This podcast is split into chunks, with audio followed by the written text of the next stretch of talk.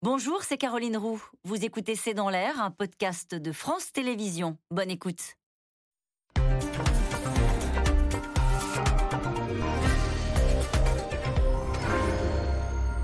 Bonsoir, nous attendons vos questions SMS, Internet et réseaux sociaux pour enrichir notre discussion.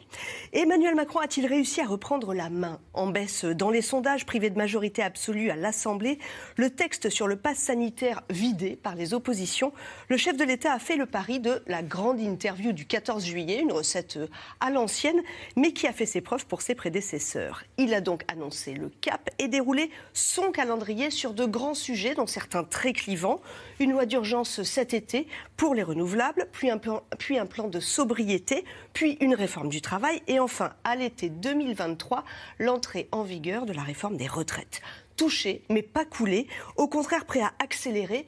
Message euh, réaliste ou coup de bluff. Que disent les oppositions de la méthode annoncée? Où peuvent se trouver les compromis? Et sur le fond, sur les retraites, sur la sobriété, sur le travail, vers quelle France nous emmène ce second quinquennat d'Emmanuel Macron? Retraite, travail, Macron ne lâche rien, c'est le titre de cette émission. Et avec nous pour en parler ce soir, Bruno Jeudi, vous êtes le rédacteur en chef du service politique de Paris Match. Bonsoir. Selon votre tableau de bord, Emmanuel Macron en baisse de 4 points. C'est son niveau le plus bas depuis mars 2020. Je cite votre édito, ça coince pour Macron. Roland Quérol, bonsoir. Vous êtes politologue, directeur du Centre d'études et d'analyse, le CETAN.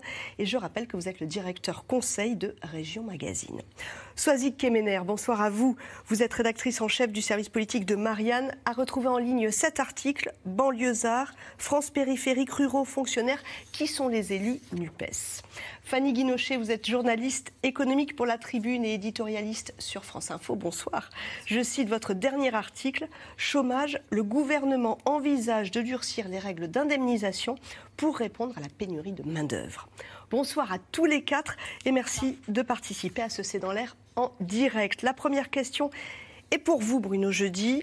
Première grande interview d'Emmanuel Macron euh, depuis les législatives. Il était un peu dans les cordes. Qu'en pensez-vous? Est-ce que ça y est, il est de retour sur le ring, le chef de l'État? Il a au moins rassuré ses, électeurs, ses, partisans.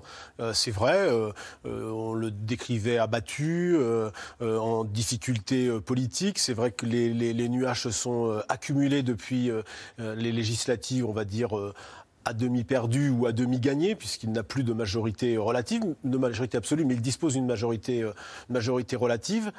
Alors il a fait le pari, vous l'avez dit, de cette interview euh, un peu euh, façon ancienne, façon Chirac. Hein, vous savez, quand Chirac était en difficulté, il faisait des grandes interviews comme ça, puis il essayait un peu de, de, mettre des choses sur la table pour sortir du, du, du, marasme dans lequel en général il se retrouvait, parce qu'il faisait des interviews assez rarement, et du coup ça lui permettait de reprendre, de reprendre la main. Est-ce que c'est le cas pour Emmanuel Macron? Je pense oui, parce que, vous avez dit, certains disaient, certains visiteurs du soir le disaient amorphe, mais il y a aussi l'adjectif euh, paumé qui est sorti. Oui, oui tout à fait. en, panne d'idées? Oui, oui, j'ai entendu, j'ai entendu, euh, j'ai entendu tout ça.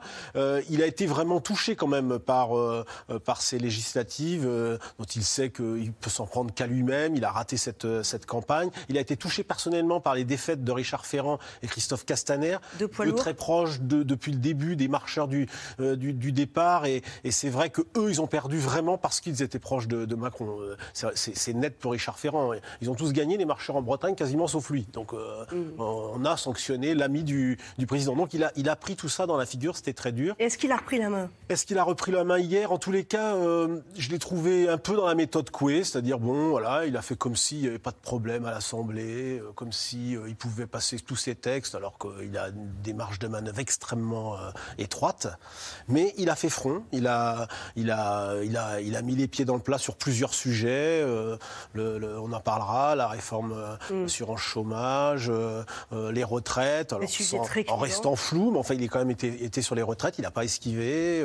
le RSA, il a ajouté un plan sobriété, on en parlera, ce sera sans doute pas facile comme, comme affaire.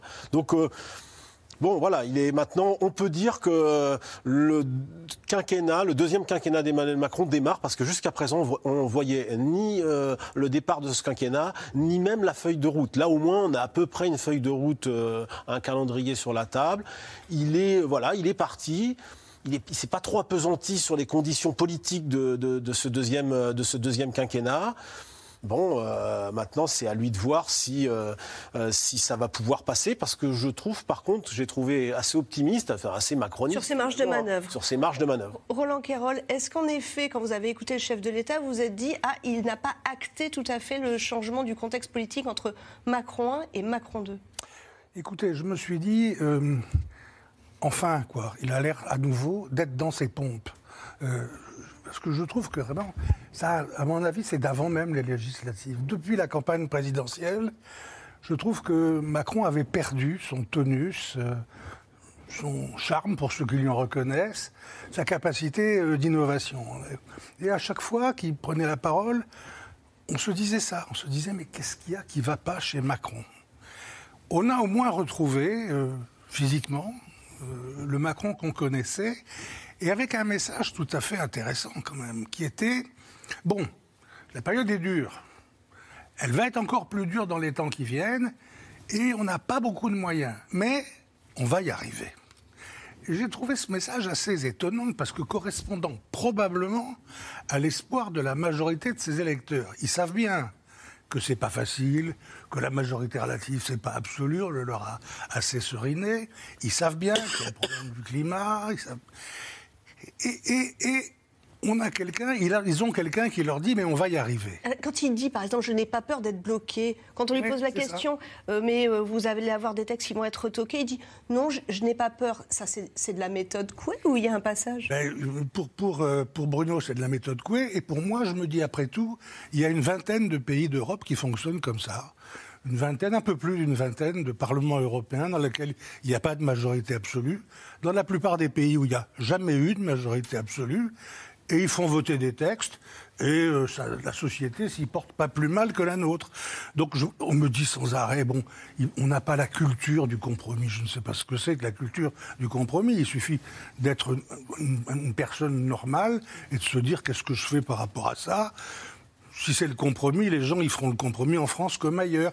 Donc je pense qu'en effet, par rapport à une dramatisation médiatique permanente depuis quelques semaines, à cause de cette histoire de majorité relative, c'est comme si le ciel nous était tombé sur la tête, eh ben, on retrouve la vie politique et après tout peut-être même l'intérêt que ça pourrait avoir d'avoir une cinquième République version parlementaire. Bon, ça a quand même euh, vidé de son sens tout un texte que la majorité pensait pouvoir euh, faire passer sur le pass sanitaire, hein, euh,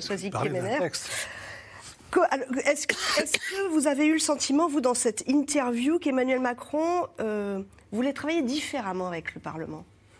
Non, ça c'est pas évident parce qu'effectivement il parle de compromis, mais en même temps on retrouve l'Emmanuel Macron de 2017, voire même de 2015 ou de 2016 quand il était ministre de l'économie de François Hollande.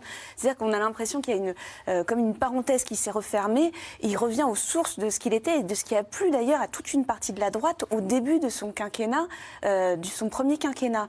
Donc effectivement, là ce que dit Emmanuel Macron, il prend les Français à témoin.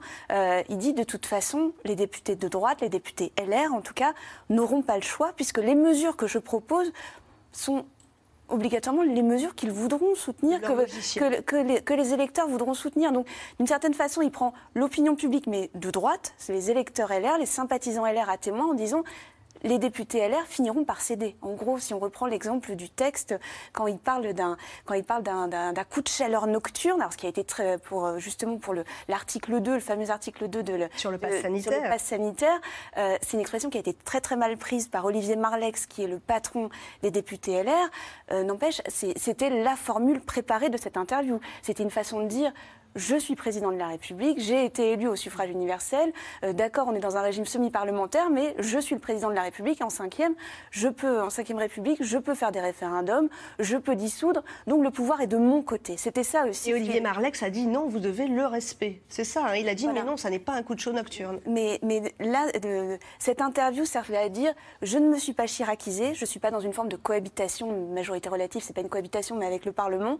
J'ai encore du pouvoir, j'ai tous les pouvoirs que me confère la Constitution et je compte bien m'en servir. Attention à vous, parce que c'est vrai qu'en cas de dissolution, évidemment, tout le monde ne parle que d'une dissolution qui ne va pas advenir dans tout de suite là, mais si elle advenait, il n'est pas du tout évident euh, que les électeurs euh, LR choisissent à nouveau des députés LR, on n'en sait rien.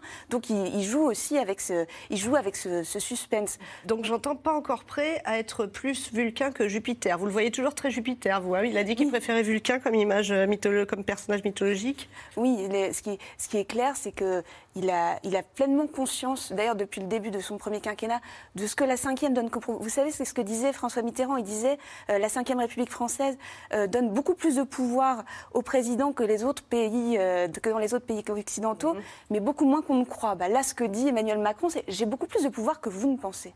Fanny Guinochet, sur le fond, il y a quand même eu des mises au point assez importantes. Hein. Je pense à, la sobriété, au quoi qu'il en coûte. Il y a eu des choses qu'on n'avait peut-être pas entendues jusqu'à présent. C'est vrai que le côté euh, écolo euh, d'Emmanuel Macron, on le cherchait, beaucoup lui ont reproché de ne pas être assez écologique. Et en fait, il il a l'écologie euh, pragmatique. Là aussi, il renoue avec euh, son cœur de métier, j'ai envie de dire, avec son ADN.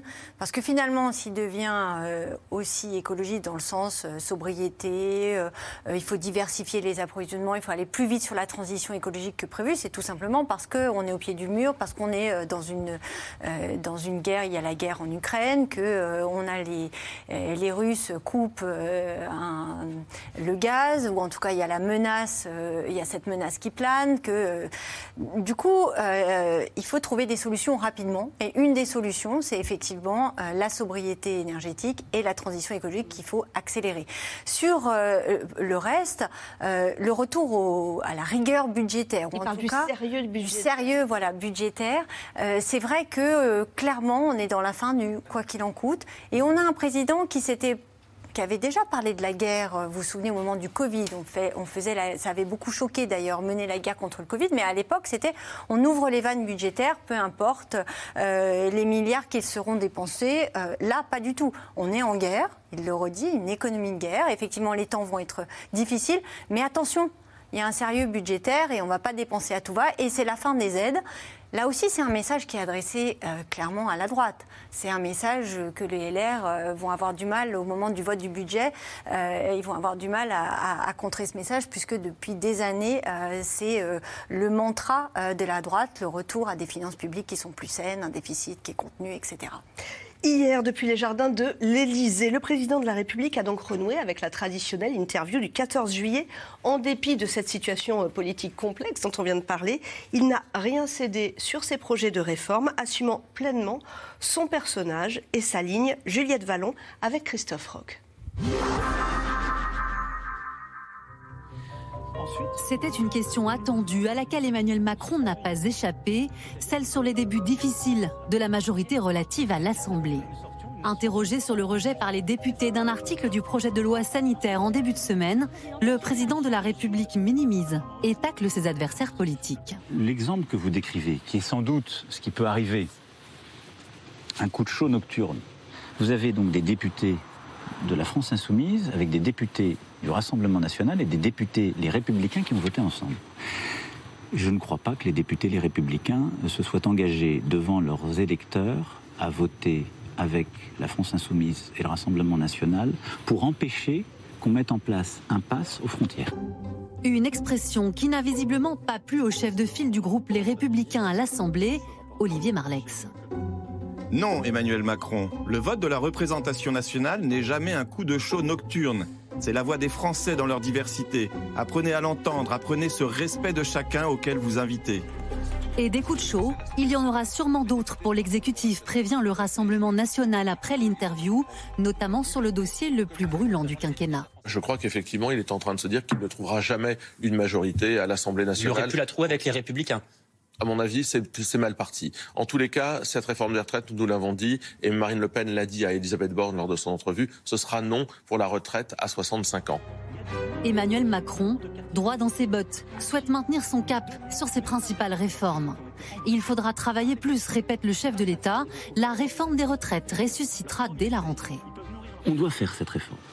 À la fin de l'été, il y aura donc d'abord cette discussion stratégique et générale. Ensuite, il y aura un travail avec les forces syndicales et patronales.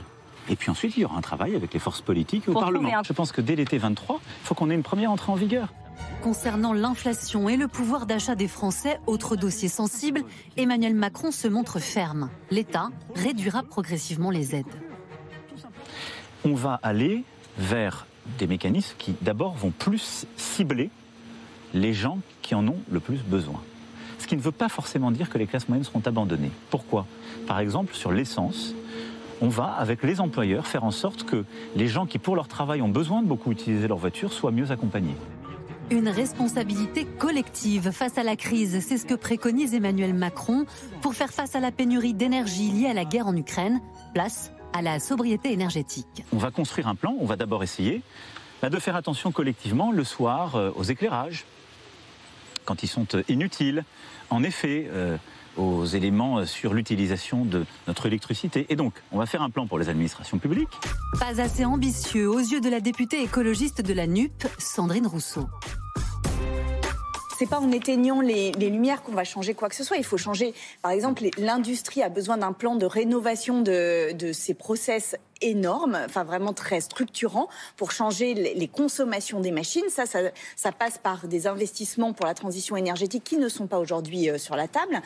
Et sur certains sujets, le président l'affirme, il y aura peut-être un changement de méthode. Emmanuel Macron n'exclut pas de consulter les Français. Peut-être qu'à certains moments aussi, euh, la Constitution me le permet. J'irai devant les Français, je leur soumettrai des projets, j'irai appeler euh, à leur choix.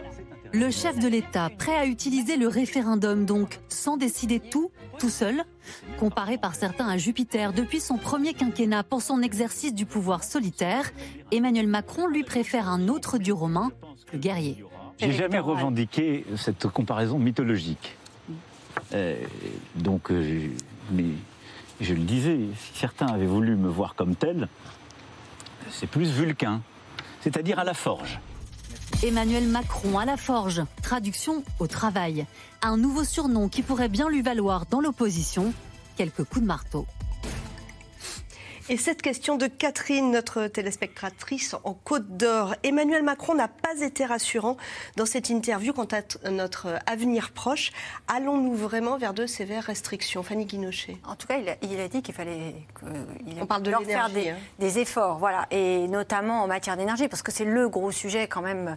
Euh, on en parlait tout à l'heure à cause du, conflit euh, euh, en Ukraine. C'est la préoccupation première du gouvernement d'essayer d'avoir de l'énergie l'hiver prochain, parce que donc euh, il risque d'y avoir des coupures de gaz. Euh, en tout cas, la, Russie ne va pas approvisionner de la même façon l'Europe. Sur le pétrole, ça reste aussi euh, des barils de pétrole qui sont à des prix très élevés. Donc oui, et notre inflation, elle vient de là, elle vient vraiment de l'énergie. et ce que dit Emmanuel Macron, c'est qu'il faut se préparer tous donc un plan de, il y a un plan de sobriété ou en tout cas un plan de réflexion qui va être mis en place. Là, les équipes du côté du ministère de l'économie travaillent avec les industries. C'est un peu ce que dit euh, Sandrine Rousseau dans son dans son interview là qu'on voyait dans le reportage. C'est-à-dire, ça ne suffit pas. Voilà, ça ne suffit pas juste les gestes du quotidien. Quand vous discutez avec les, spécialistes de l'énergie, vous dites c'est quand même aussi bien utile chacun d'avoir euh, des préoccupations euh, écologiques, de baisser un peu plus, de moins utiliser ça clim en ce moment, de baisser le niveau des piscines, la température des piscines, etc. Mais c'est vrai que les grosses énergies, que ce soit l'acier, la chimie, ce sont ces, entreprises-là qui consomment le plus d'énergie. Certaines ont déjà commencé à mm. réfléchir. Je vous donne un, exemple très concret. La SNCF, par exemple, consomme beaucoup d'énergie. Là, il y a tout un programme de formation des conducteurs qui a été lancé pour apprendre aux conducteurs à conduire un petit peu différemment, moins par à coup. Me demandez pas plus de détails, mais pour en tout cas baisser la consommation, d'énergie. Il y aura dans les gares un petit peu moins d'éclairage aussi. Donc euh, chaque entreprise est, en train de chercher. Bruno Jeudi, la question de Catherine, elle est plus encore sur les ménages. Elle se demande si les ménages vont devoir euh, euh, faire face à certaines restrictions. Que dit l'exécutif là-dessus? Il, il est rassurant, il dit non, ça sera les gros avant les petits? D'abord, un, euh, je, pense que Emmanuel Macron, c'est peut-être la partie où il a été, euh, peut-être là où il a parlé le plus vrai et surtout où il y avait, euh, il était très attendu parce que la France est plutôt en retard sur ce discours de sobriété énergétique. et là, il a posé clairement devant tous les Français cette question. Il a annoncé un plan et, et, Elisabeth Borne et Bruno Le Maire qui préparaient le terrain depuis une semaine ou deux en disant oui, peut-être, attention, on va avoir des difficultés cet hiver, on n'est pas à l'abri de de, rupture d'approvisionnement, notamment en gaz. Il faut savoir que pour des raisons de maintenance, la, Russie a coupé l'approvisionnement et donc on va prendre du retard aussi pour notre stockage. alors même si la France n'est pas dépendante comme la plupart de, de nos voisins, les spécialistes, et Bruno Le Maire en tête, explique. Le ministre de l'économie, oui, oui. il va y avoir des problèmes. Oui, il va y avoir, il y a des plans de délestage qui vont être préparés. Mme Macron l'a confirmé hier. Oui, il va y avoir des choix à faire entre les entreprises et les ménages. Oui, il va falloir euh, tenir un discours un peu, euh, pour les plus anciens, les années 70, c'est un peu la chasse au gaspillage. Alors on entendait euh, des, responsables d'opposition dire que c'était un peu ridicule et tout ça. Non, rien n'est ridicule en la matière parce que il va y avoir des difficultés euh, cet hiver, probablement sur le gaz, probablement sur l'électricité. Il faut savoir qu'en plus, la France se trouve dans une situation particulière puisque nous n'avons jamais aussi peu produit d'électricité, pratiquement deux fois moins que la, la production habituelle pour des raisons techniques. Il y a huit réacteurs à l'arrêt. voilà, les difficultés internes euh, de, l'entreprise. Donc il y a urgence. Emmanuel Macron a mis ça sur la table. C'est une urgence et je pense qu'il a eu raison de le faire. Et, ce n'est que le début. Ce discours-là va maintenant, euh, pardonnez-moi, faire des petits et mm. ils vont accélérer euh, sur ce terrain-là. À la rentrée. Il faut rassurer les Français, mais il faut aussi les mettre dans. Alors c'est l'été, bien sûr, tout ça c'est des problèmes qui vont se poser cet hiver, mais c'est maintenant que, les esprits doivent être préparés. Et il fait froid dans trois mois. Hein. Soazic Kemener. En fait, ce que j'ai trouvé intéressant, c'est qu'il a commencé à dire euh, Vous n'avez pas bien regardé ce qui s'est passé. On a raté une, information importante c'est Gazprom qui, annonce euh, que Nord Stream, donc le, gazoduc euh, qui, vient de, qui vient de Russie, est en maintenance et qui sera peut-être pas ouvert. Il dit C'est l'information essentielle. Donc le gaz russe, le gaz russe va, va sans doute s'arrêter définitivement, peut-être la semaine prochaine. Donc il a voulu mettre ça en avant pour expliquer voilà, qu'on allait peut-être basculer vers une économie de guerre, qu'il allait falloir prendre des décisions difficiles et tout son discours, en fait, euh, il rattache tout ce qu'il dit sur le travail à ça. C'est-à-dire, on va avoir des difficultés de pouvoir d'achat, on va avoir des difficultés énergétiques, ça va être compliqué. Euh, il va falloir s'attendre peut-être à des délestages. Alors ça, il ne l'a pas dit, mais on comprend que c'est ce qu'il y a, c'est ce qu'il y a de, derrière dans le discours. Des délestages, ça veut dire qu'on on, baisse euh, la possibilité de se fournir en électricité. Voilà, à des, à des, à des moments. des euh, entreprises ou essentiellement à des entreprises. Et, et, donc, et il articule tout ça, et c'est ça qui est, qui est, intéressant et nouveau dans son discours, en disant, alors qu'il y a une loi pouvoir d'achat qui arrive la semaine prochaine à l'Assemblée, mais il dit en gros que la vraie loi pouvoir d'achat, dans son logiciel et dans sa construction intellectuelle, c'est euh, ce qui va se passer sur le travail à la rentrée. Donc ça, c'est ça, c'est. On en parle. Roland Quérol, lorsqu'on entend le mot sobriété dans la bouche d'Emmanuel Macron, celui qui euh, a dit qu'on n'allait pas revenir à la lampe à huile et, euh, et au hamish, est-ce que c'est un revirement profond? Est-ce que là vraiment il a changé de discours? Ah, C'est en tout cas une inflexion parce que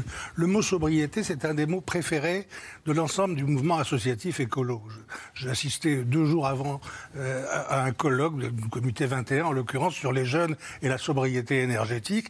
Donc il est au cœur de ce discours la différence, c'est qu'il y met du nucléaire, ce qui n'est pas le cas de la plupart des écologistes. Mais c'est très important d'en arriver à cette histoire de la sobriété. Parce que c'est très dur de faire des estimations. Mais j'en lisais une qui disait que le, le, simple fait que les ménages diminuent d'un degré leur chauffage habituel, leur degré de chauffage habituel, c'est 7% de l'ensemble des objectifs qui sont atteints. Donc c'est pas rien. C'est pas rien. Et puis en plus, ça crée un climat dans un pays où on se dit, voilà, on, on est en train de se battre pour quelque chose d'important. Le problème, évidemment, c'est que c'est absolument impossible à contrôler vraiment. On ne va pas mettre un flic derrière chaque réostat, chaque thermostat, pour savoir comment c'est réglé dans chaque... Donc, ça ne peut marcher qu'avec une véritable responsabilisation collective des gens que nous sommes.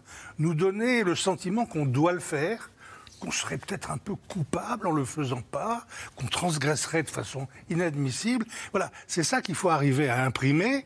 À mon avis, il l'a pas mal fait pour un départ, mais on est encore loin de l'hiver. Il va falloir une communication extrêmement pointue là-dessus. Deuxième sujet, Fanny Guinochet, très important dans cette interview d'Emmanuel Macron, la réforme des retraites. C'est son cap. Alors là, il n'y a, pas d'inflexion. Hein. il faut travailler, dit-il, plus et plus longtemps.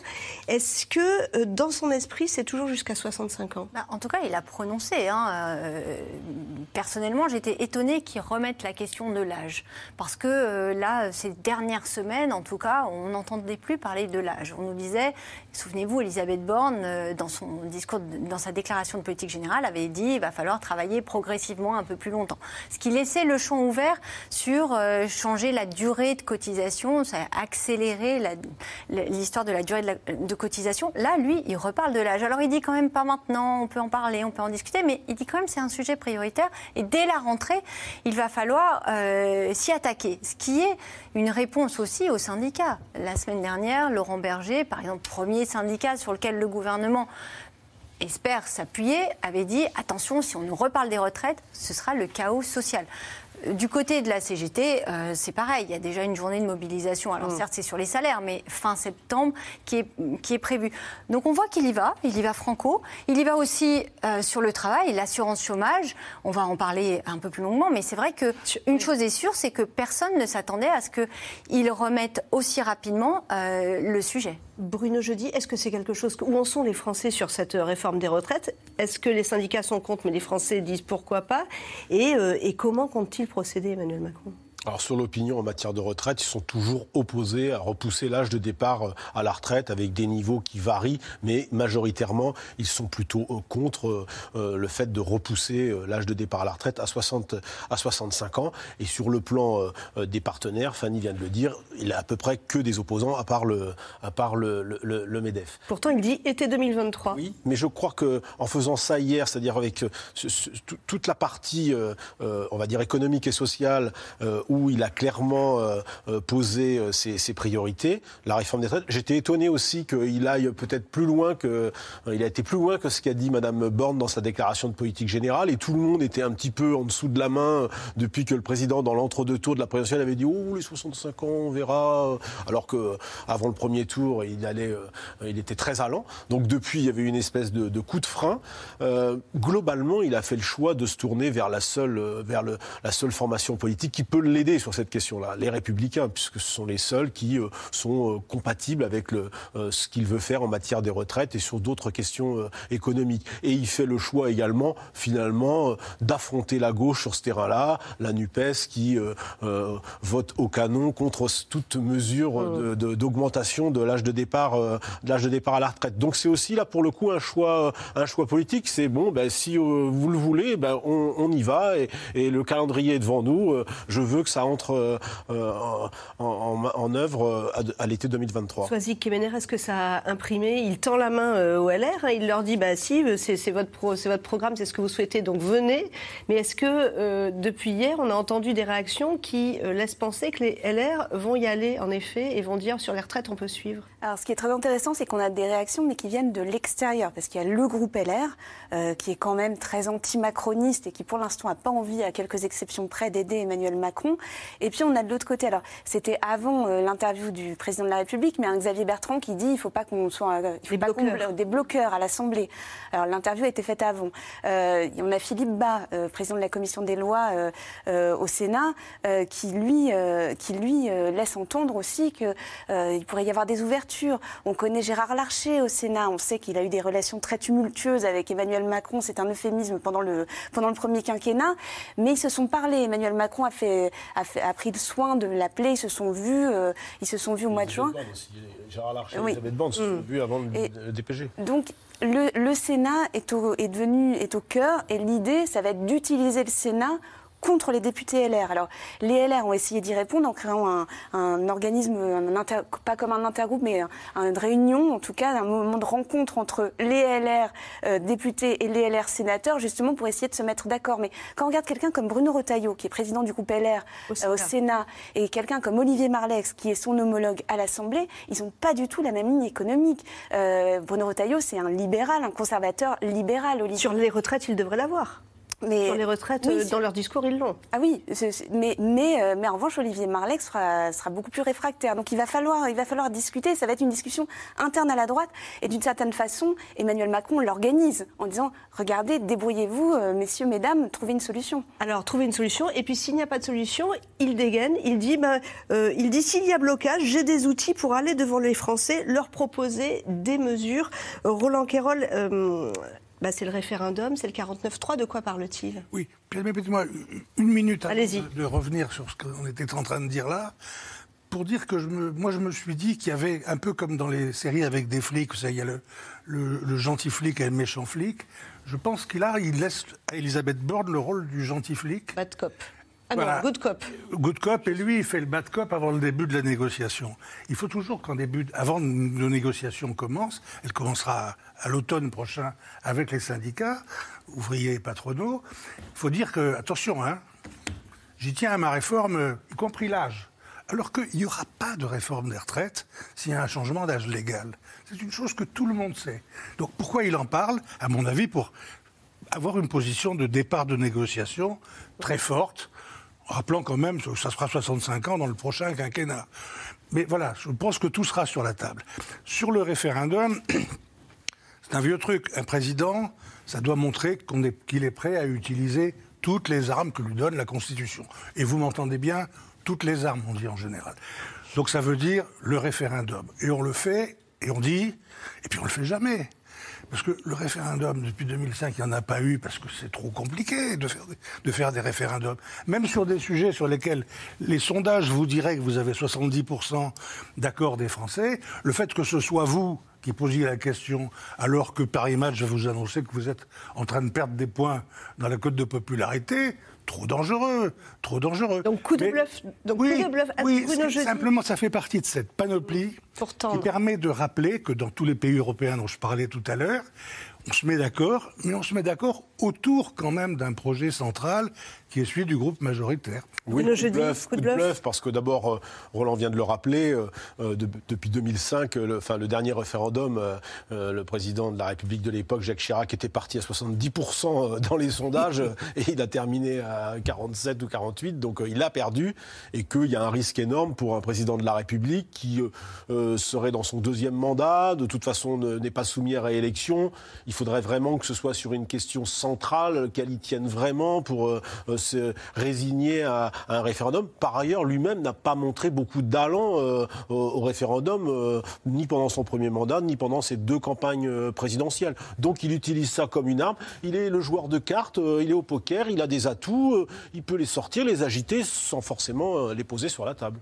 Face à la crise du pouvoir d'achat, il en appelle Emmanuel Macron à la mobilisation générale et fait du travail l'une des valeurs cardinales de son second quinquennat. Dès la fin de l'été, un nouveau projet de loi sera prêt sur le travail et en particulier sur la réforme de l'assurance chômage. Juliette Perrault avec Mathieu Barrère et Arnaud Fora.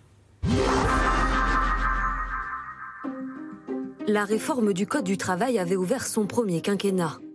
Emmanuel Macron garde visiblement le même cap pour le second. Le cœur de la bataille que je veux mener dans les prochaines années, c'est le plein emploi. Parce que je pense que ça change la vie d'une nation. L'emploi au cœur du projet présidentiel. Avec une nouvelle réforme qui pourrait être mise en place dès cet été. Des Français au travail, l'ambition est assumée. Il n'y a pas aujourd'hui un endroit en France où les gens ne vous disent pas j'ai besoin de travail, je cherche des gens pour travailler. 6 entreprises sur 10 partout. Disent qu'elles ont des problèmes de recrutement. Il m'est arrivé parfois dans ce jardin de dire qu'il fallait traverser la rue pour mmh. parler des restaurants qui sont en face. Vous l'avez regretté? C'est encore plus vrai, pas du tout, mais c'est une vérité. Problème, ces postes sont souvent peu attractifs ou mal rémunérés. Dans cette agence d'intérim parisienne, les offres dans le BTP ne trouvent pas toutes preneurs. Les profils des coffreurs, chefs d'équipe. Euh, oui, oui, on en cherche régulièrement. Il y a une pénurie dans, dans le bâtiment parce que la population est vieillissante. Et en plus de ça, bah, le bâtiment, ça fait pas rêver. C'est un métier compliqué et difficile. Voilà, c'est difficile dans la mesure où vous travaillez euh, quand il fait 35 degrés, vous travaillez dans le froid, euh, c'est physique. Euh, c'est des conditions, bah, c'est physique quoi. Je veux dire, il y a des gens, ils sont usés. Alors, pour inciter les Français, Emmanuel Macron prévoit de remettre à plat les règles de l'assurance chômage. Là aussi, le président assume. pas question de garder trop longtemps dans le système des demandeurs d'emploi. S'ils peuvent trouver et aller vers un autre métier, je l'entends très bien. Si derrière la réponse c'est je vais bénéficier de la solidarité nationale pour réfléchir à ma vie, Oui. j'ai j'ai du mal à l'entendre. Parce que cette solidarité nationale, c'est ceux qui bossent qui la payent. Mais même chez ceux qui bossent, les propos du président passent mal. Je ne crois pas que les gens restent au chômage par choix, et encore moins pour réfléchir. Non. Il y a des gens qui cherchent vraiment et qui ne trouvent pas. Il y a des bassins d'emploi qui sont sinistrés. Il y a des gens qui n'ont pas de diplôme, qui ne sont pas formés et pour qui c'est réellement compliqué de trouver du travail aujourd'hui. Donc je pense qu'encore une fois, c'est un peu décorrélé de la réalité. À ceux qui demandent avant tout de meilleures rémunérations, Emmanuel Macron met en avant l'augmentation du SMIC au 1er août et la hausse de la prime d'activité. Illusion, dénonce la France insoumise. Le grand problème, c'est qu'aujourd'hui, les Français qui bossent n'arrivent pas à joindre les deux bouts. Et il n'est pas normal dans ce pays, quand on travaille, on n'arrive pas à vivre correctement de son travail. Ça, ça n'est pas possible. De la même manière qu'on doit éradiquer la grande pauvreté de celles et ceux qui sont hors l'emploi. Et donc, que fait Emmanuel Macron dans ce projet de loi? Par exemple, sa prime d'activité. Pardon, mais les Français ne veulent pas des primes aléatoires. Ils veulent pas des petits chèques. Ils veulent des augmentations de salaire. Ils veulent leur dû. L'opposition vend debout contre le chef de l'État, qui assume avoir facilité l'implantation d'Uber en France lorsqu'il était ministre de l'économie.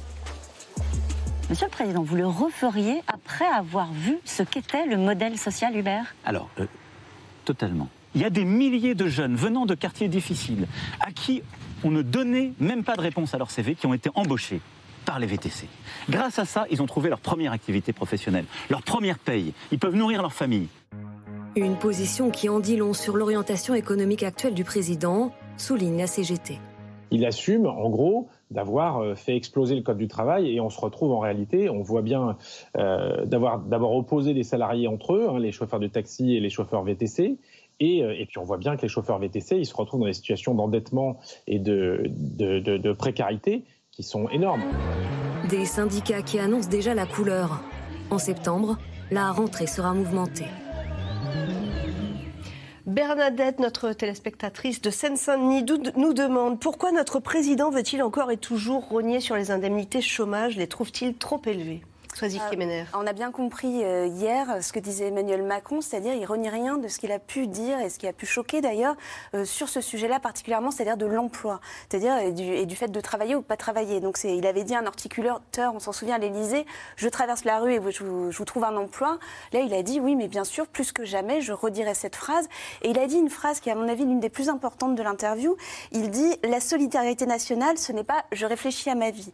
Donc sous-entendu, il faut accepter le travail, le- quel qu'il soit, euh, même si la question lui a été posée, même si c'est du travail Uber euh, avec des conditions de travail très difficiles, même si c'est dans la restauration avec des conditions de travail très difficiles, même si c'est un peu évolué depuis la crise du Covid. Et donc, pour répondre à la question, euh, la réponse d'Emmanuel Macron, c'est le plein emploi. C'est-à-dire qu'il ne veut pas que des, veut pas que des gens soient au chômage. Il, pense que l'assurance chômage coûte trop cher globalement euh, à la France, à la solidarité nationale. Et donc, lui, sa théorie, c'est qu'il faut absolument prendre tout le, tout le travail qui est disponible. Et donc, ça amène au sujet des emplois non pourvus, qui sont des emplois qui sont souvent très difficiles, à temps partiel, etc. Donc, c'est un une vrai sujet de rupture, d'ailleurs, avec la gauche, hein, qui a réagi immédiatement. On a vu Adrien de Quatennens, et pas seulement. Donc, c'est une façon, c'est une façon aussi très clairement, nettement, de se positionner sur le jeu politique. C'est ce qu'il disait déjà avant, mais là, il le dit, et encore plus fort, je trouve. Fanny Guinochet, la valeur travail d'Emmanuel Macron, c'est ça, c'est finalement il faut travailler à tout prix et même, comme le dit Soisy Kemener, prendre un boulot Uber. Ah, Très clairement, c'est c'est sa valeur centrale.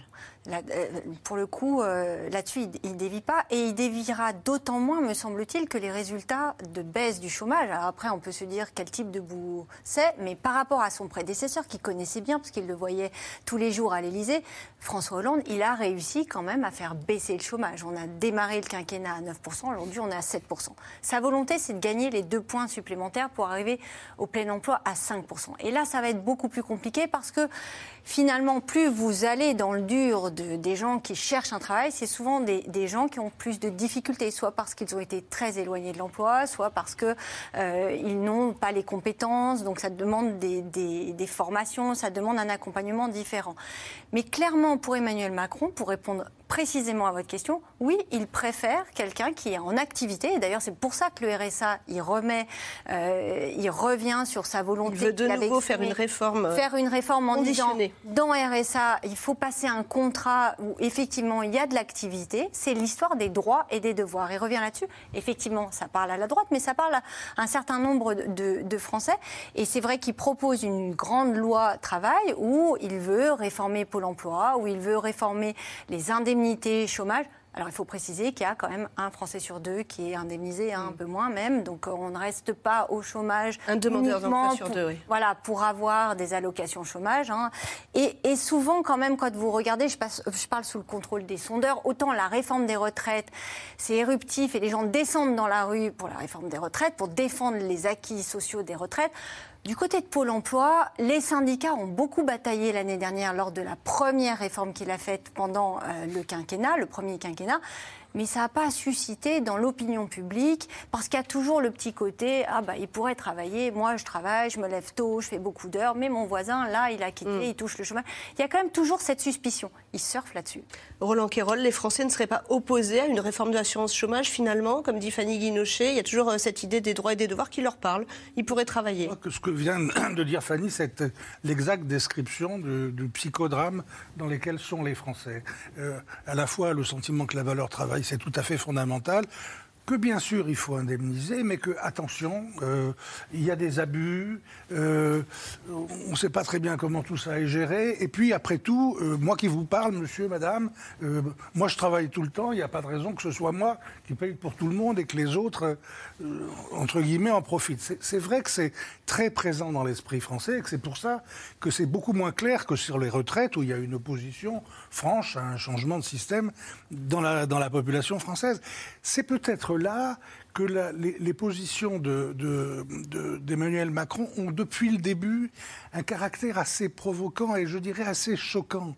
Euh, vouloir faire le plein emploi, c'est très bien, c'est un des moyens de lutter contre la crise. C'est un des moyens aussi qui permettrait socialement d'avoir plus de choix dans le travail qu'on peut faire, puisqu'il y aurait le plein emploi.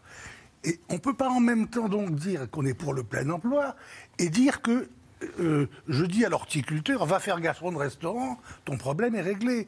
Là, s'il y a quelque chose qui, encore une fois, n'est pas rejeté par la majorité de l'opinion publique, n'est pas rejeté, mais qui me paraît à moi poser un léger problème moral de compatibilité entre ces deux objectifs. Comment est-ce qu'il compte y arriver, euh, Bruno Jeudi, à faire passer cette grande loi travail? Quelle est la méthode? La méthode, de toute façon, ça va passer par de la concertation avec les partenaires sociaux. Et, Fanny le disait, ça risque d'être difficile parce que la première réforme euh, de l'assurance chômage, euh, il y a eu un mur des, syndicats contre cette réforme. Ça a été très long. Alors, il y a eu, elle s'est déroulée en partie pendant la, crise du Covid. Et puis, il faut reconnaître que sur la fin, personne ne pensait qu'elle passerait. Et en fait, c'est Elisabeth Borne qui a réussi, euh, avec pas mal d'habileté, à faire passer cette, euh, euh, cette réforme in extremis hein, à la fin du, du, du, quinquennat. Mais là, ce qu'on comprend, c'est qu'il il dit à la fois oui, je vais concerter, mais en fait, le texte va s'écrire pendant l'été. C'est un petit peu. on a... Oui, alors bon, là, je ne sais pas si c'était aussi figé que ça, parce mm. qu'après, je pense que là encore, c'est Elisabeth Borne qui va être un peu dans le good cop, bad cop décrit par Roland.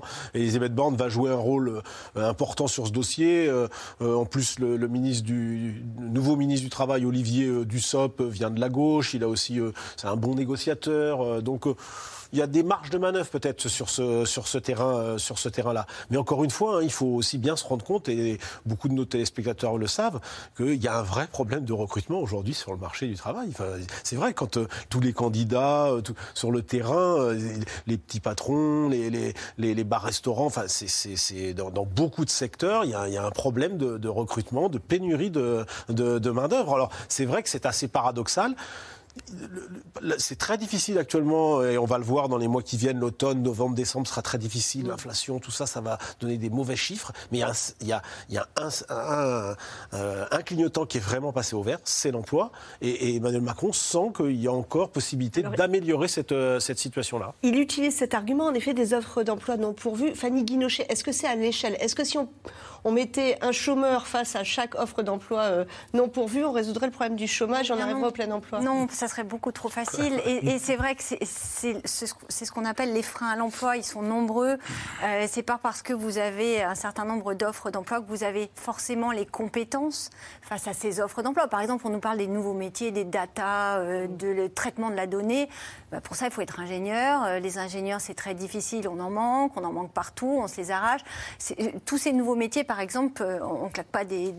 Il y a des problèmes de conditions de travail, de pénibilité. la restauration. La porte. oui, mais par exemple, la restauration l'a vécu de façon très dure. Là, les, les, les gens dans ces secteurs-là ne veulent plus travailler le week-end, avoir des rythmes de dingue, avoir mal au dos. Pareil dans les métiers du soin, c'est là où il y a énormément de demandes d'offres d'emploi à pourvoir. du côté de l'éducation aussi. Donc c'est aussi euh, des, conditions de travail. Il y a des histoires de salaire. Euh, il a parlé de, des minima sociaux. Donc là, il y a un vrai travail pour que les grilles de salaire soient au moins au niveau du SMIC.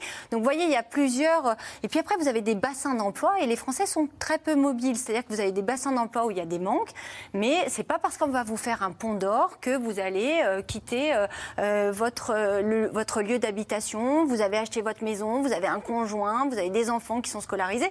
Donc ça, par exemple, tous ces freins-là, on les résout pas comme ça en un claquement de doigts. Mais ça serait dans cette, si on a bien compris, ça serait dans cette euh, grande loi. Euh, Alors dans la grande loi, il y aurait deux trois parce qu'en fait il y a quand même deux trois angles morts dans la dans la façon dont les gens sont indemnisés. Par exemple, je vous donne quelque chose d'hyper concret. Vous pouvez, si vous faites un abandon de poste et ça, ça hérisse les patrons, vous quittez votre job du jour au lendemain, vous touchez votre indemnité chômage si vous avez suffisamment cotisé pour en avoir une. Ça, par exemple, c'est un angle mort que euh, la majorité et le gouvernement a identifié et demain, dans le nouveau texte euh, sur lequel mm. il, interviendra. Soazic Kemener, une question, parce qu'il nous a aussi euh, parlé du Conseil national de la refondation. Alors là-dedans, il devrait y avoir des, politiques, des, syndicats. Comment est-ce que ça va s'articuler, cette grande réforme, cette grande loi travail, et puis ce, Conseil national de la refondation? Il faut nous raconter ce que c'est. Alors, c'est très brumeux. Hein. Ça a été proposé par le président de la République, c'est un peu sur le modèle du CNR Conseil national de la résistance, euh, l'idée, c'était vraiment de dire, euh, on se met tous autour de la table et on réinvente la France. Vous vous souvenez de ce fameux verbe, il faut se réinventer, à commencer par moi-même. Donc c'était le moment de la réinvention, une nouvelle ère géopolitique, énergétique, écologique. On répond à toutes les crises. Euh, et puis ça devait, se réunir au mois de juillet, et puis il y a eu ces fameuses législatives, ça a été décalé. Là, il nous parle de la fin de l'été, mais on ne sait toujours pas exactement euh, de quoi il va s'agir. Alors l'idée, on voit bien, euh, François Bayrou, qui est commissaire au plan, dit bah, le plan va s'en occuper en partie, c'est-à-dire qu'on va euh, établir une vision à long terme, ce qui manque d'ailleurs au programme d'Emmanuel Macron. Donc ce qui n'a pas été fait de manière programmatique pendant la campagne présidentielle, bah, voilà, ce sera le moment où on se projette à 5 ans, à 10 ans, à 20 ans, à 30 ans. Donc voilà ce qui est... J'entends encore beaucoup d'interrogations sur ce fameux mais Mais c'est quand même très brumeux. Très brumeux. L'un des objectifs de ce euh, futur Conseil national de la refondation, vous l'avez dit, c'est quand même d'arriver à nouer des liens euh, beaucoup plus forts avec les territoires. Une problématique qui existe d'ailleurs aussi à gauche. Réélu député de la Somme sous la bannière de la NUPES, le député François Ruffin appelle sa famille à ne pas oublier la classe ouvrière, déjà en grande partie perdue, attirée par l'extrême droite. Anne Maquignon et Marion Devauchel, avec Léa Demirjian, se sont rendus sur ces terres picardes. La Somme et ses industries à l'arrêt. Un territoire marqué par les délocalisations, les fermetures d'usines et les plans de licenciement. Au fil des années, Alain, ancien ouvrier de la métallurgie, a vu les emplois partir, le quotidien devenir plus difficile. Lui et son épouse vivent avec 900 euros par mois. Bah, nous venons à Lidl parce que c'est beaucoup moins cher et puis qu'on peut profiter quand même des fruits et légumes euh, qu'on ne peut pas profiter ailleurs. Si vous dépensez un peu plus une journée, il faut faire attention euh, la semaine d'après ou. Hein, parce que bon. Moins de déplacements car l'essence coûte cher. Une vie à l'euro près. Parce que là, franchement, c'est le couteau sous la gorge, on ne peut plus rien faire. si on veut, on ne peut plus manger. On peut, alors là, tout à l'heure, ça va être le chauffage, on a, ça ne va plus aller non plus. Alors donc, euh, il faut quand même un changement pour nous, pour tout le monde. Et pour eux, le changement passe par les urnes. Comme 51% des habitants de la Somme au second tour, Alain et Robert ont voté pour l'extrême droite. Une première pour ces anciens électeurs de gauche. Ben, de toutes les belles paroles qu'ils disaient, mais en fin de compte, il n'y avait rien au bout. Rien, rien, rien. On a voté ces gens-là, puis on nous a laissé tomber. Que ce soit Mitterrand, que ce soit Giscard, Tout le monde y a passé l'oreille? Là qu'on est. Quand le sentiment d'abandon pousse au vote extrême, sans grande conviction. Le Pen, le Pen, c'est pas vraiment, c'est pas vraiment ça. Ah, c'est pas notre dada, je le sais, mais c'était le changement ou tu t'en veux pas. Voilà. C'est uniquement pour ça. Pour changer. Exactement. Qu'on voudrait vivre euh, normalement. Car certaines de leurs propositions font mouche. Pour euh, la baisse de la TVA, euh, déjà, ça serait une bonne chose. Plutôt que de donner un, ch- un chèque en une seule fois, ça serait au moins tout le monde en profiterait de la baisse de la TVA. À quelques kilomètres de là, dans la cinquième circonscription de la Somme, le candidat de la NUPES, battu par le Rassemblement national, au milieu de ses souvenirs de campagne. Ce petit journal qui venait euh, euh, parler aux gens et qui mettait en exergue que euh, l'argent, il y en a, euh, il, faut, il ju- suffit juste de le partager, parce que les riches sont de plus en plus riches avec Macron, et puis que Marine Le Pen, c'est une imposture sociale. Voilà. De ça, je pense qu'on pourra encore se servir dans les prochaines semaines, dans les prochains mois et dans les prochaines années. Un électorat populaire qui se tourne vers Marine Le Pen, elle qui a mené une campagne de proximité. Non, on dit même pas Marine Le Pen ici, on dit Marine. Les gens qui sont, fiers de voter pour Marine. Une certaine fidélité, en fait, ils la retrouvent à toutes les élections. Pour ce proche de François Ruffin, la défaite remonte à 2005, au moment du référendum européen. C'est là que la gauche a perdu la partie. Les gens se sont reconnus dans ce discours en se disant euh, c'est l'extrême droite qui va euh, défendre les usines ici, euh, qui va euh, soutenir les ouvriers. Et une certaine gauche a plutôt accompagné la mondialisation et la libéralisation, le fait que les usines s'en aillent de, de manière inéluctable. Et du coup, aujourd'hui, ils ont capitalisé sur ce vote de défense de, des ouvriers et puis de l'outil de travail. Et depuis, la Somme s'enfonce dans les difficultés. À Doulan, le quotidien des 6000 habitants, ce sont des services publics qui ferment et des problèmes de mobilité. Si on veut aller à Arras, il faut compter en moyenne une heure et demie de bus. Et vous voyez, il n'y a qu'un bus le, matin qui part à 6h15. L'autoroute, on a compris qu'on ne l'aurait jamais. En plus, on nous retire ces, ces services publics. Donc on a l'impression, oui, qu'on nous laisse euh, mourir en fait à petit feu dans notre euh, secteur. Pour ce militant socialiste et conseiller municipal d'opposition, la gauche doit d'urgence se réveiller si elle ne veut pas disparaître de ses terres.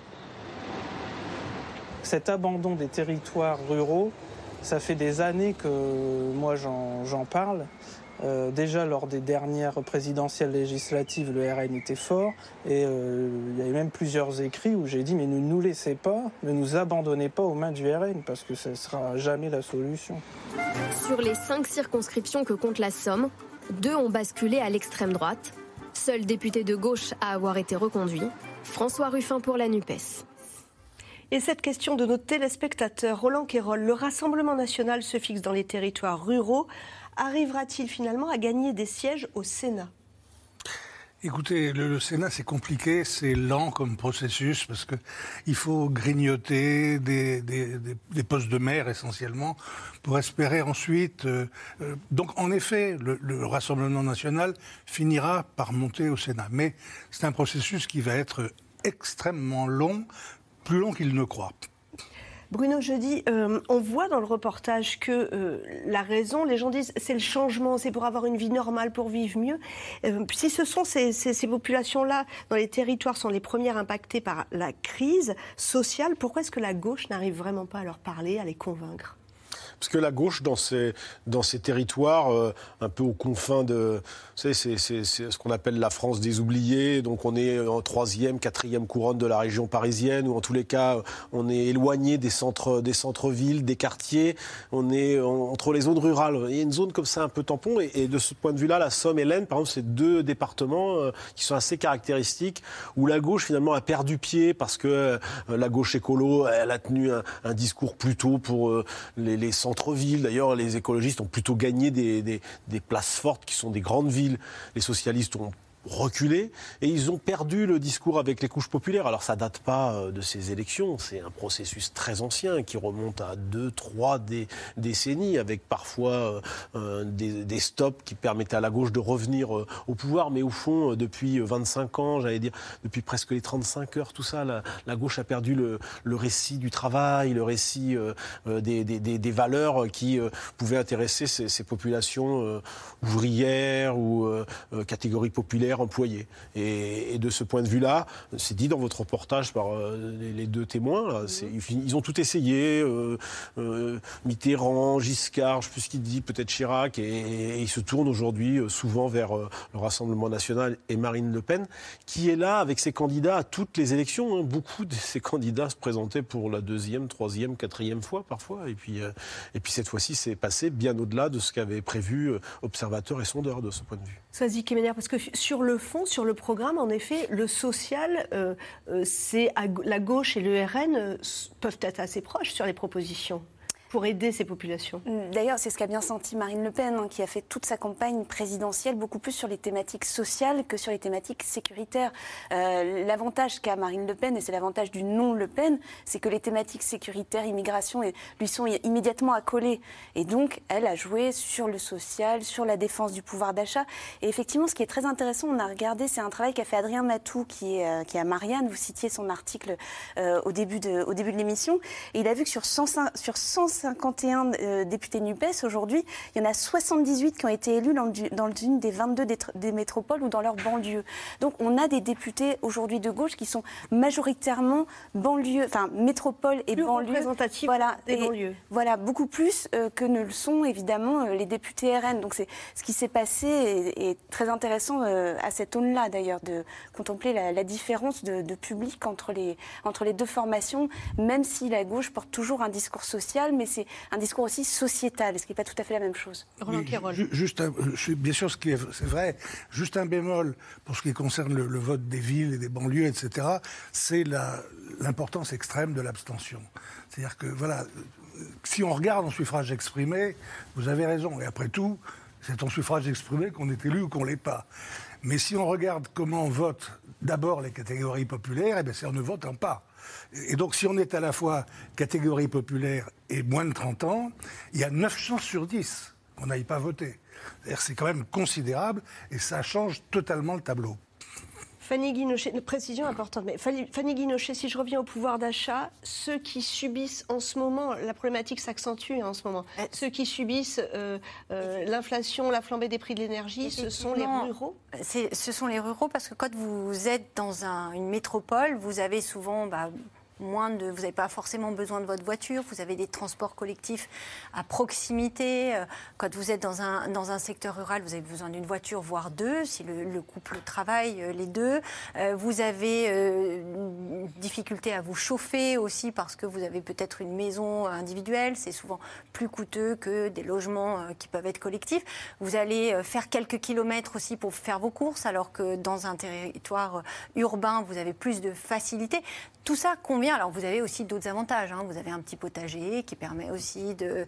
Euh, c'est aussi pour ça que le chèque alimentaire. C'est aussi pour ça que le chèque alimentaire euh, est, si difficile à, mettre en place. C'est parce qu'on s'est rendu compte, en tout cas, euh, les, ceux qui travaillent à Bercy disent mais vous avez un certain nombre de Français qui ont leur propre potager. Donc si on leur donne des bons pour aller acheter des légumes, ça, ça, ça, ça collera pas. Parenthèse fermée. Mais c'est vrai que du coup l'inflation actuellement, la hausse des prix qui, qui, elle impacte vraiment beaucoup plus fortement les ménages modestes, les ménages en difficulté. Et c'est vrai que des solutions un peu rapides, des solutions, on le dit, on l'entend très bien dans votre reportage, euh, bah au moins la baisse de la TVA, ça serait lisible et moins compliqué qu'un dispositif comme est en train de mettre en place le gouvernement, par exemple sur les gros rouleurs où il va falloir justifier combien de, de kilomètres on fait par an, si vraiment on les prend pour aller travailler, si on a plus de 30 kilomètres de hmm. son travail.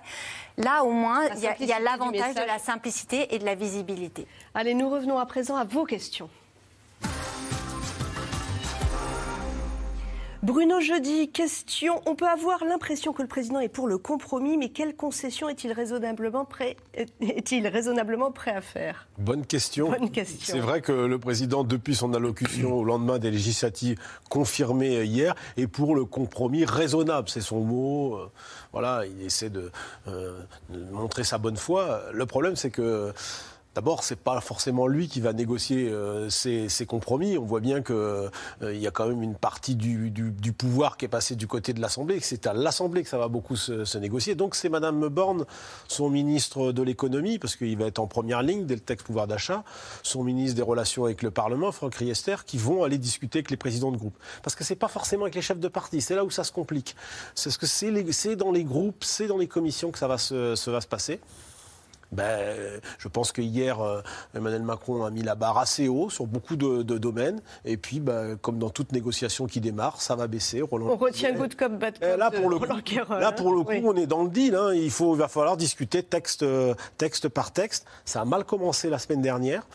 Rien ne dit que le texte pouvoir d'achat sera, sera voté. On voit quand même ce qui s'est passé la semaine dernière. Mais là, euh, les responsabilités euh, seront du côté de la majorité, mais aussi du côté des oppositions, parce que les responsabilités sont à deux sens. Ne pas voter ce texte, c'est quand même euh, beaucoup de chèques, d'augmentations de, qui n'arriveront pas dans les, dans les poches des Français. Soisic, Kemener, Christophe, dans le Loir-et-Cher, la lucidité ne devrait-elle pas imposer à Emmanuel Macron de ne pas braquer les oppositions? Alors, il y, a, la lucidité globale et puis il y a la lucidité politique. Donc lui part du principe qu'il a besoin de braquer les oppositions. C'est le choix qu'il fait parce que c'est quand même une interview très clivante. Euh, on a bien vu les réactions d'ailleurs des oppositions, euh, que ce soit sur le travail, remettre une petite phrase, on en parlait tout à l'heure, mais sur le devant. Euh, je veux, il voulait faire oublier ces petites phrases, il voulait faire oublier cet Emmanuel Macron-là, un peu rugueux, un peu provocateur. Bravache. Un peu bravache, voilà. Et, et là, en fait, le fait qu'il ne le fasse pas, il a envie de braquer les oppositions pour qu'elles soient qu'ils puissent les mettre dans le camp de la déraison. Il pense déjà que ce qui s'est passé, il l'a dit très clairement, hein, ce qui s'est passé à l'Assemblée cette semaine, c'était des déraisonnables qui avaient voté contre le pass sanitaire et que donc lui peut travailler uniquement avec les raisonnables. Donc le but. Et qu'ils auront du mal à s'en expliquer devant leurs électeurs. Voilà. Donc le but, c'est vraiment de couper les deux bouts de l'omelette. C'est la fameuse citation d'Alain Juppé euh, lors de la primaire de 2016. C'est on enlève euh, les gens à droite, euh, à l'extrême droite avec qui on ne va pas travailler et les gens de la gauche radicale avec qui on ne veut pas travailler non plus. Fanny Guinochet, Bernard à Paris a besoin de plus d'explications sur ce plan de sobriété. A-t-on une idée de ce que sera le plan de sobriété qui sera demandé aux Français? Alors, on en saura un petit peu plus à la rentrée, visiblement. Euh, le plan de sobriété, c'est demander à chaque entreprise, chaque administration, comment réduire sa consommation d'énergie, quelle qu'elle soit, pour essayer de réduire globalement, collectivement, euh, notre utilisation de l'énergie.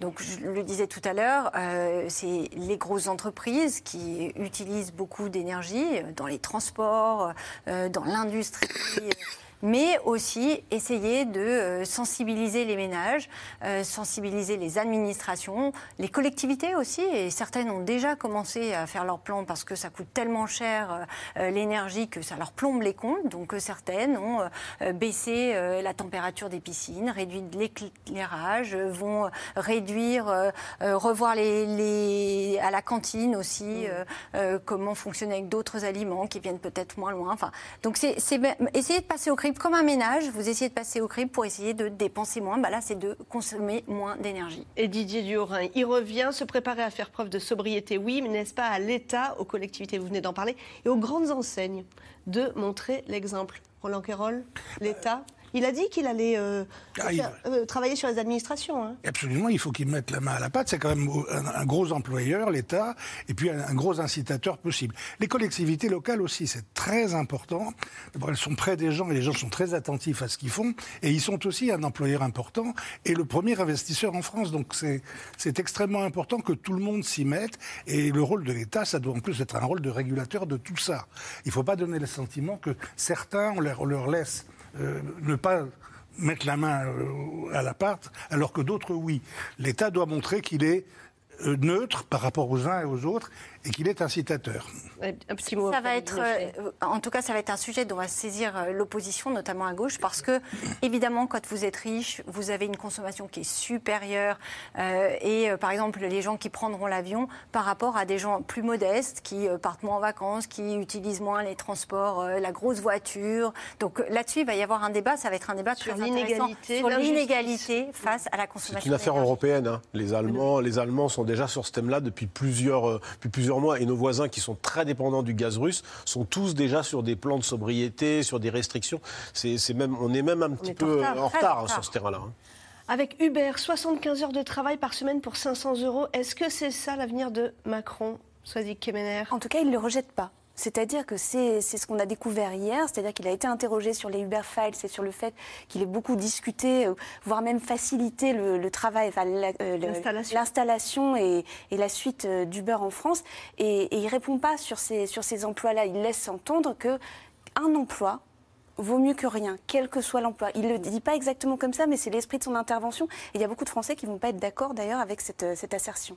Prendre le risque d'organiser un référendum et de se voir désavoué, est-ce bien raisonnable, Bruno Jeudi? On l'a dit tout à l'heure, hein, moi je pense plutôt que c'est un coup de bluff qu'une réelle volonté. Maintenant, euh, euh, ce quinquennat est un peu celui de l'inédit sous, pour bien des raisons. D'abord parce que c'est un président qui ne peut pas se, se représenter, donc quelque part il est, il est un peu moins dans l'obsession de l'opinion, de, euh, il aura besoin, il a des armes, il en dispose euh, au, terme de la Constitution, donc il peut les utiliser, les utiliser, à tout moment. Maintenant, une dissolution, par exemple, même dans les six mois qui viennent, je ne lui conseille pas parce que ça se passerait euh, assez mal. Quant, à la, quant au référendum, quelque part, c'est aussi solliciter le vote, le vote des Français. Alors, sauf vraiment une question qui ferait une unanimité, je laisse le, Roland. Vous trouvez ça brûlant comme problème. André, dans les Bouches du Rhône, le chef de l'État, en se comparant à Vulcain, a voulu se poser comme comme celui qui forge. Mais attention, dit Roland, dit André, à ne pas mettre le feu. On pense aux gilets jaunes. Donc Vulcain peut-il mettre le feu? Euh, C'est toujours le risque avec Vulcain, en effet, que ça ne plaise pas. Euh, le risque, il est quand même d'abord pour la, période qui s'ouvre avec le Parlement, parce qu'on ne sait pas bien mesurer ça. Jadis, sous la 4 République, il y avait des députés pointeurs qui savaient à peu près aux députés prêts dire combien ferait un vote. Et du coup, quand on risquait d'avoir un vote accepté, qui en faisait s'abstenir deux ou trois. Il nous faudrait peut-être retrouver ça. Les députés pointeurs, merci à vous tous. C'est la fin de cette émission qui sera rediffusée ce soir à minuit 30. Vous pouvez retrouver euh, C'est dans l'air quand vous voulez, en podcast, en replay sur les plateformes. Je vous donne rendez-vous demain, toujours dès 17h45.